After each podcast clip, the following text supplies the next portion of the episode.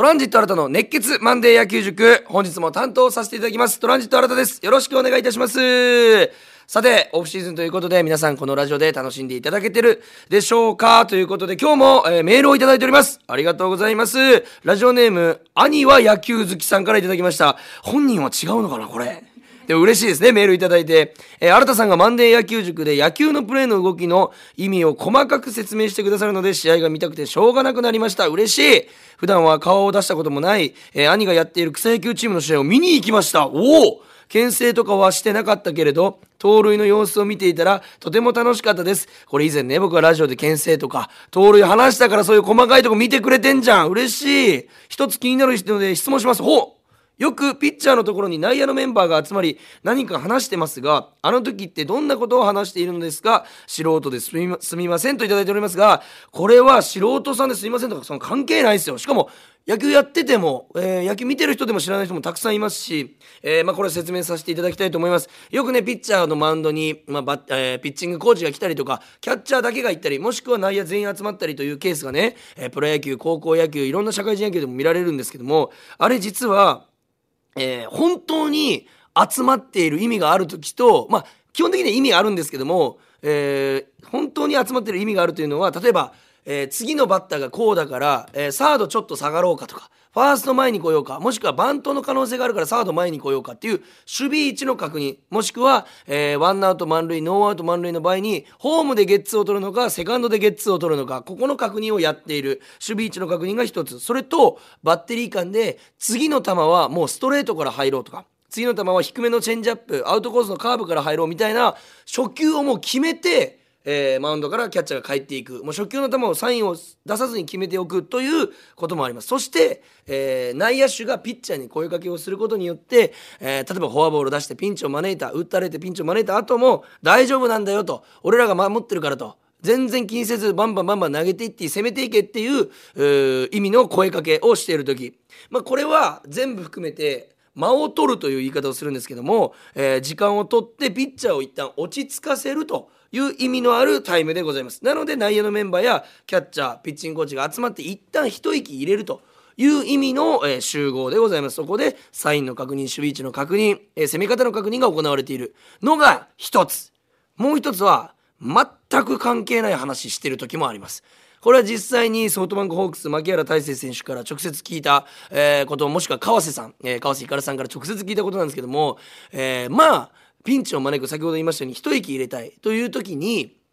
牧原さんだったら以前、えっとね、日曜日の試合でそっから2連休だったんですよ。でそっから千葉に移動して試合ってやったんですけども牧原さんあの時又吉さんの時又吉さんがホームラン打たれちゃってその時に何を話にかけに行ってたんですかってその次の日の夜飲み行った時聞いたらああれ次の日から連休やったけ？又吉さんに「大丈夫です。これ乗り切れ乗り切ったら連休なんで頑張りましょうここ」って声かけました試合中何してんすか？みたいないうふうに言いましたけども牧原さんはでもそういうのが大切なんだと。ピッチャーとかはあのバッターにグッとねもう本当にまっすぐになりがちだけどあの視野が狭くなりがちだけど一旦打たれても関係ないよという意味で間を入れに行くだから内野手ってただボールを取るだけじゃなくて外野手の守備位置確認したり、えーキャッチャーからの指示を仰いだりピッチャーの間を取ってあげたりピッチャーのその精神面もコントロールしてあげたりと実はいろんな仕事がある中であそこに集まっていると。えーいうことでございます。例えばもう一個聞いたのが今多分マウンドに集まってるからめっちゃカメラ抜かれてると思うよみたいな。カメラ注目してるからここかっこいい顔しときましょうとか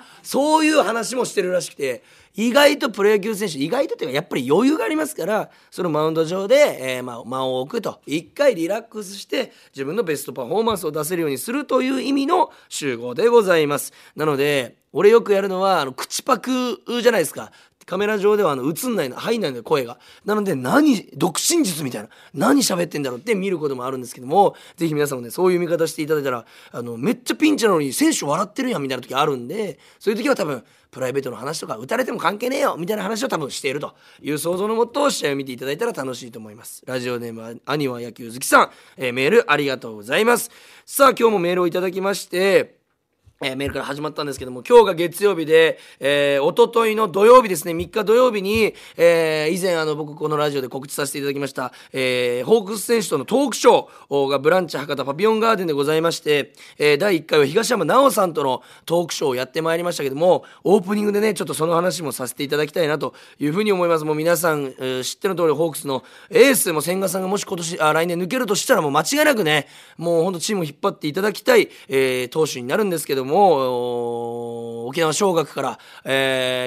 ー、選抜優勝しましてアジア大学行ってドラフト1位で2012年かな、えー、ホークスに入ってきたもう超イケメン爽やかピッチャーでございますけども本当にあの僕があのトークショーで読んだプロフィールの最後に「欠点のないヒーロー」って書いてたんですよ。めちゃくちゃいいなんかこのキャッチコピーだなと思いましたけども本当にあの何ていうんですかねボランティア活動もされてますしイケメン人もいい優しくて爽やかそして、えー、成績もしっかり残して今年は特にノーヒットノーランを5月11日達成したと。素晴らしいシーズンになったと。ただ優勝できなかったことが一つ自分の中でまあ、心残りという話はされてましたけども、そんな東山奈緒さんの 裏話を、えー、ここでも還元しますというふうに僕宣言してましたので、ここでもぜひね、話させていただきたいというふうに思います。まずですね、ノーヒットノーランを5月11日達成した時に、あの、フォアボールを2球、あ、2個だけ出してしまったんですよ。えー、2回の中村拓也さんと、えー、5回の山川穂高さん。これはフォアボール、えー、なければ完全試合になってましたけども、いかがでしたかというふうに聞いたら、クスッと笑われて実はあのフォアボールなければ、えー、ノーヒットノーランも達成できてないんですと。それは意味のあるフォアボールが試合の中であるということですかというふうに聞いたらまさにその通りでフォアボールというのは一見うん、まあ、打足といいますかいらないものと思われがちですけども、えー、例えば1人でワンアウトずつ取っていくんじゃなくて2人でツーアウト取るとか2人でワンアウト取るという解説がよくあるんですけども例えばフォアボールを4球で出してしまっても次のバッター初球出してゲッツー取れば5球で2人を打ち取ったことになると。ということは球数的には結果少ないんですね。えー、この日も東山奈緒さん5月11日97球で終わらせてますし、えーまあ、マダックスというね100球以内で完封するとマダックスというこのラジオで話させていただいたんですいただいたんですけどもで球数少なく終わらせられてる結果的にあのフォアボールがなければノーヒットノーランも達成できてなかった中村拓也さん山川さん一発があるバッターに対して歩かせてでも1点も取らせなかった東山さんの投球が見えたと。ではなぜノーヒットノーラン達成できたんですか？そもそも、えー、調子が良かったんですか？というふうに聞いたら調子はめちゃくちゃ良かったです。その次のあ前の週えー、先週から良かったと。5月4日の週ですか。から良くてあ来週なんか良さそうやなと思ってたと。でそのバロメーターって何ですか？って聞いたんですよ。調子の良さ。そしたら普通調子の良さって聞いたら例えば球のキレとか変化球がコースに決まってるとブルペンでめちゃくちゃいい球投げてるって僕は帰ってくると思ったの。したら東山さんが言った一言が「寝起きの良さですかね?」って言ったんですよ。え？野球の調子の良さが寝起きの良さと何の関係があるんですかって言ったら、えー、アラームの1分前にバッて起きたりとかアラームが鳴ってスッて起きれた時ってめちゃくちゃいいピッチングできるらしいんですよ。登板日に。逆にああもうちょっとな二度寝したい10分でもと思った日ってあまりいい結果が残ってないと。これはなかなか自分しか分かんないこのバロメーターじゃないですか。で選手もそういう寝起きとかも気にしてるんだっていうのもありますし、え後半戦はなかなか体にね疲労が溜まってきていい結果残せなかったけど前半戦は、えー、特にオールスターまではこういうことが続いていい結果残した、えじゃあなぜ後半戦ちょっと落ちちゃったのかなっていうふうに思ったらあのオールスターに初出場したんですけどもそこで本来毎年休みが取れていたと。でリセットできていたと夏前に。本番の夏前に。ただそこでリセットできないまま後半入っちゃってそこはちょっとあの引きずっちゃったので来シーズンは、えー、オールスターに出てもそこ調整できるように頑張りたいとおっしゃって力強い言葉をねおっしゃってました。本当に寝起きの良さって大事なんだなと いうふうに思ってましてそこに、えー、当時当時というかまあそのテ,、えー、テレビ局が2社と、えー、まあ記事記者が、あのー、ネット記事とかねスポーツ新聞とかの記者が、えー、45社来てて全部で7社ぐらい来てたんですよ。そしたらその寝起きの良さがポイントですってどこでも言ってないんですよ。東山奈緒さんってどのインタビューでも。たまたま僕が引き出し引き出しちゃったその、えー、ワードが全部記事になってて日刊スポーツとか、マイえー、西スポとか。でその瞬間見てたんですけど記者がびっくりするぐらいのスピードでペン走らせてたんですよ。ブワーって。なんか俺それ見てあこういうのを他でも言ってないんだっていう嬉しさ。だから来週からも毎週土曜日ありますけどもこういう質問もいっぱいできるように僕頑張りますんでぜひ皆さんもね遊びに来てほしいなと。来週は、えー、12月10日か。えー、我々、えー、トランジットというコンビの単独ライブもあるんですけども、その前にトークショーありまして、えー、又吉直樹さんですね、えー、のトークショーがございます。そちらの情報も後半で、えー、しっかりと言いたいと思いますので、ぜひそちらも聞いていただけたらなというふうに思います。そして補足といいますかこのトークショーの補足で、あのー、まあ、やっぱりプライベートのことも聞いていきたいですいきたいですから、あのー、東山奈緒さんといえばこの前髪がうねって、あの爽やかな、えー、投球中も爽やかでその日もめちゃくちゃ爽やかで超いい匂いしたんですよ。だから僕がこの前説みたいな感じの時に奈緒さんが出てくる前にちょっとシャンプーとか聞いてみませんみたいな感じでファンの方に言ったら2300人ファンの方集まってくださったんですけどシャンプー聞いてほしい人って8割ぐらいの人が手挙げたんでじゃシャンプー聞きますって約束して特徴始まって30分過ぎぐらいに「すいません東山さんシャンプーって何使ってますか?」みたいな会話をしたらボタニストというあの自然系のねあのシャンプーを使っているということで近くの松清さんがかなり売れたんじゃないかなというふうに思いますけどもボタニストというシャンプーが好きならしいので皆さんもぜひね東山奈緒さんに触れたければボタニスト使っていただければなというふうに思います。今シーズンはですねあ来シーズンか、えー、峰井さん、えー、アジア大学でも沖縄小学でもバッテリーを組んだ峰井さんがあの横浜からね移籍してきましたのでえー、甲斐さんと組むのか、嶺井さんと組むのか、そこら辺も楽しみにしつつ、えー、嶺井さんとの息ぴったりのね、えー、ピッチングも楽しみにしたいなと思います。ただそこで東浜さんは、えー、僕は、えー、嶺井さんと嶺井と組んできたけど、だからといって嶺井にレギュラーになってほしい、甲斐にレギュラーになってほしいというのはないと。プロの世界、えー、あいつらがレギュラーを勝ち取るものだから僕が僕のローテーションを守れるように頑張るしその中でバッテリーくれた組めたら嬉しいですというもうプロの言葉をいただきましたんで皆さん来シーズンの東山奈緒さんの投球にもぜひ注目でございます。オープニングで11分超えちゃいましたけども皆さん聞いていただきありがとうございました。さあ、えー、オフシーズンはですね毎,、えー、毎週ちょっとずつねいろんなところに、えー、細かいところに、えーまあ、焦点を当てて話しております。今週はですね何に注目して喋るのか、ここから、えー、まあ、10分弱ぐらい、えー、皆さんお付き合いよろしくお願いいたします。それでは今日も始めていきましょう。プレイボール。トランジット新たの熱血マンデー野球塾。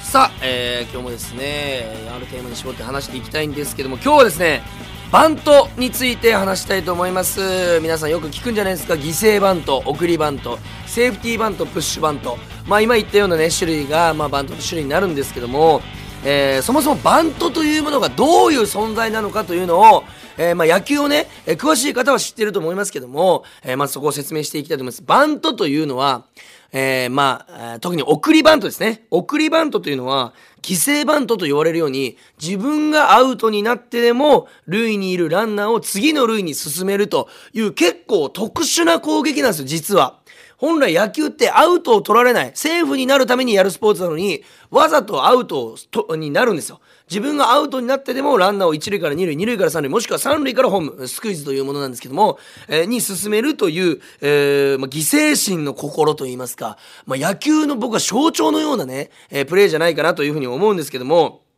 そのバント、なんでこんなに大切かと言いますと、27個アウトを取られたら試合に負けちゃうんですよ、野球って。先に。で、27個アウトを取られるうちに、1試合でバントを3つも4つもするチームあるんですけども、それって27分の3とか4をアウト無料、無料というか、ただで献上してると。それなのに、それまでなのにするということはどれだけ大切か。これ例えば1点取りに行きたい時によくするのが送りバント。もしくは流れを変えたい時、えー、先制点が欲しい時、必ずスコアリングポジションといって1塁からランナーを2塁、えー、2塁から、2塁と3塁がスコアリングポジションといって、まあ、ランナーから、ランナーがホームに帰ってきやすい、点が入りやすいポジションなんですけども、そこに確実に送るといった意味があるのがバントなんですね。で、これが送りバント。で、スクイズも送りバントと一緒で犠牲バントというんですけども、ランナーが走ってきて、えー、こっちはもうバントで、自分はアウトになっても、身を投げ打ってでもね、あの、ボール球でもバントをしに行くみたいなケースあるんですけど、このバントが、プロ野球の歴史、そして高校野球の歴史、特に高校野球の歴史はバントが、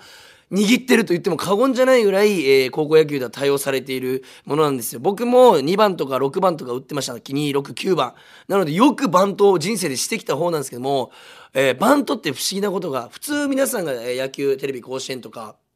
えー、プロ野球見てたら、タイムリーヒットとかホームランとかいいプレーした時ってベンチに帰ったらハイタッチされるじゃないですか。ハイタッチされるのに唯一アウトでハイタッチされるのがバントなんですよ。これ、バントって自分がアウトになって、あの、ベンチに帰ってきた時に全員からハイタッチされるんですよ。迎え入れられて。これで分かりますね。どれだけ、えー、バントが重要なのか。で、スクイズも自分が犠牲になってでも1点を取るといった意味のバントの意味があるんです。えー、で、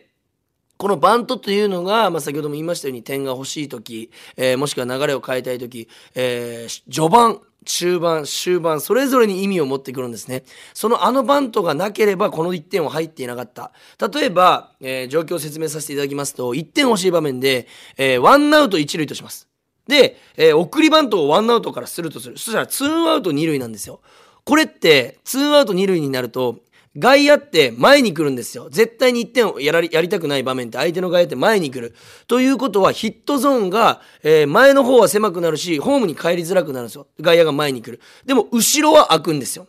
ただ、えー、このバントしないで2アウト1塁になった場合って外野って長打警戒するために逆にさっきと違ってこの1塁か2塁かで全然守備位置が違って今度外野めちゃくちゃ下がるんですよ。なのでなかなかランナーが帰ってきにくくなるけど前に落ちるポテンヒットとかの確率は上がると。ということで向こうの守備もこっちの攻撃も全く状況が変わってくるんですねこのバントが決まるか決まらないかで。ということで攻撃のキーを握るのがバントということでございます。でブッシュバントというのがありましてまあこれはセーフティーバントの一種なんですけどもセーフティーバントというのは逆にセーフティーというように生きるためのバントなんですね。塁に出るためのバント自分が。えー、犠牲バントと違って自分が塁に出るためのバント、例えば足が速い左バッターとか、えー、いう人は、えー、まあ、結果的に綺麗なヒットを打たなくても内野安打みたいな記録になるんですけども、ファーストとかサード、もしくは、えー、ピッチャーの前に弱く、優しく転がして、先に一塁に到達することによってセーフをもぎ取ると。これがセーフティーバント。逆にプッシュバントは、セーフティーバントと思わせて、野手がめちゃくちゃ前に来るじゃないですか。一塁と三塁がもうプッシュかけてくるんですよ。そこで、バンとバット強く出して、ショートとかセカンドの前に転がすんですよ。ボテボテの頃みたいな演出をしてとかサードの頭にポンとやったりしてヒットをもぎ取ると本当にこの技術を持ってる人はこれだけでプロになれるぐらい、えー、重宝されるんです。例えば今で言うと、送りバントの名手、ホークスで言うと今宮さん、開拓屋さん、ここら辺は送りバントの名手ですし、えー、セーフティーバントの名手といえば、周東さん、牧原さん、三森さん。ここら辺はもう、いつでもバントするぞというのを狙っている。これって一見華やかなプレーには見えないですけども、野球ファンからしたらたまらない、すごい綺麗なプレーなんですよ。なんでぜひそのバントにもね、注目してこれから見ていただきたい。そしてよく、バントが起こるシーン、まあランナーがいて1点欲しい時もそうなんですけども、高校野球とかなんですけど、特に。ホームランを打った後、前のバッターがホームラン打った後って、次のバッターがセーフティーバントをするのがセオリーなんですよ。これなんでかっていうと、これ僕高校で学んだんですけど、えー、ホームランを打つってことは、このチーム飛ばすな？このバいいバッターが揃ってるなっていう印象を相手に与えるじゃないですか。そしたら人間って本能的にサードとかファーストって一歩二歩下がっちゃうんですよ、守備位置が。なのでそこの下がったところを狙ってセーフティーバントを転がすと。で、セーフをもぎ取る。俺、これ高校時代に、えー、僕はセーフティーバントする気なかったんです足が遅かったので、絶対アウトになるしと思ってただ監督がもうセーフティーバントしないとあの絶対に怒ってたんですよ。あの、変えられるぐらい。お前、セオリーを分かってないなって。で、こっちは分かってるんですよ。ただバントしたくない。どうしようかなと考えた高校球児の新田少年やってたことが、バントの構えするじゃなくて、あバントの構えして、あのわざとファールにするんですよ。で、そのバント、セーフティーバントやろうとしましたよみたいな形だけ監督に見せて、でも俺は打ちたいから、もうバントもセーフにならないしと思って、あ、セーフかみたいな顔して、監督もまあセーフならしょうがないかみたいな顔してて、それで大体騙せてたっていう前のバッターがホームランとかランニングホームラン打った後は。えー、なんで、そういったシーンでもバントも見られます。えー、なんで、プロ野球でも意外とバントに注目してみたら結構やってる場面ありますので、ぜひ見ていただきたいなというふうに思います。そして最後に、あの、バントの、するために必要なものって、バットじゃないですか。バットって金属と木製があって社会人野球とプロ野球は木製で、えー、高校野球以下は、えー、金属なんですけどもこれの違いについてバントってより殺したいんですよ打球を。まあ、キャッチャーに取られない程度に。なぜなら、早えー、強いゴロ転がしちゃうと、ほぼ同じ、えー、いつもと同じゴロになってしまって、ゲッツー取られる可能性もある。だから打球を殺したいって時に、金属バットより木製バットの方が、あのボールの勢いを吸い取ってくれるんですね。相手ピッチャーが投げる。なので僕は木製バットでバントするの好きだったんですけども金属バットで根っことか先っぽに当ててあの打球を殺すといったようなが好きな選手もいるんですよ。好きだったというかうまかった選手。ただバントっていうのはなんかこれね本当に得意不得意分かれるんですけども芯に当てて打球を殺すか根っことか、えー、っと先っぽに当てて、えー、打球の勢いを殺すかこれ2パターン分かれるんですけど僕は芯に当ててちょっと当てる時に引いてバットおバットを右手でちょっと引いて勢いを殺すみたいなやり方が僕は好きだったと。なんでこれ今例えばスローモーションで見たらバットの芯に当たってるかな。もしくは根っこに当ててるから先っぽに当ててるかな。っていうのを見ることによってこのバッターはどういうバントのタイプかっていうのを見ることができます。僕は変態なんでこれでお酒本当に飲んだりしてるんです。このスローモーション気持ちいいとか言いながら根っこ当ててるやん。技術えぐみたいな。とか佐々木朗希さんの160何キロバントしてるピッバッター見て勢いの殺し方うまーとか。そういうのもあの楽しめる一つの要因でございますんで、ぜひバントにも注目して、結構ないがしろにされがちですけど、バントにも注目して見ていただけたら、え、また野球がね、え、違った楽しみ方できるかなというふうに思います。皆さんぜひ、バントにも注目して野球楽しんでいただけたらなというふうに思います。それではエンディングでございます。今日も聞いていただきありがとうございました。いや、あの、先ほど言いましたけども、オープニングかな、あの、東山奈緒さんのトークショーもありました。えー、そしてこれからもね、毎週土曜日に、え、トークショーが、え、開催されます。え、まずはですね、来週、あ、今週か、今週の土曜日、12月10日ですね、に、えー、又吉克樹さん、又吉、又吉克樹投手の、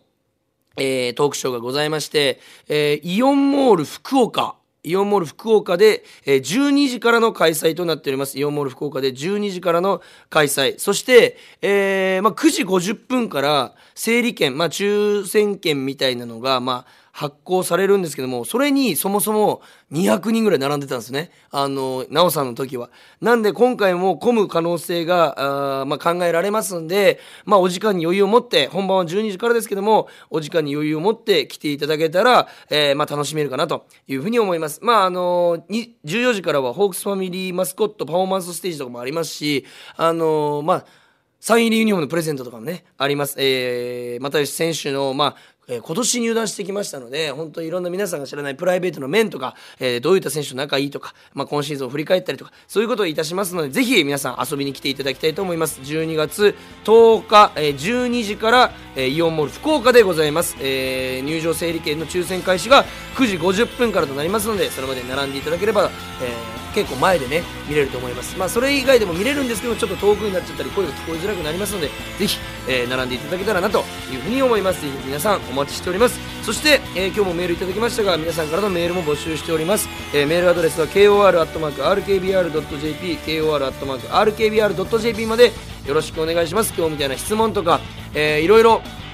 えー、送っていただいたらねシンプルに、オフはどうやって楽しんだらいいですかとか、えー、これ説明してください。この選手詳しくお願いしますとかでもいいです、え皆さんの、えメールお待ちしております。来週もぜひ聞いていただけたら嬉しいです、えトークショー皆さんお待ちしております。それでは今日もありがとうございました。ゲームセット。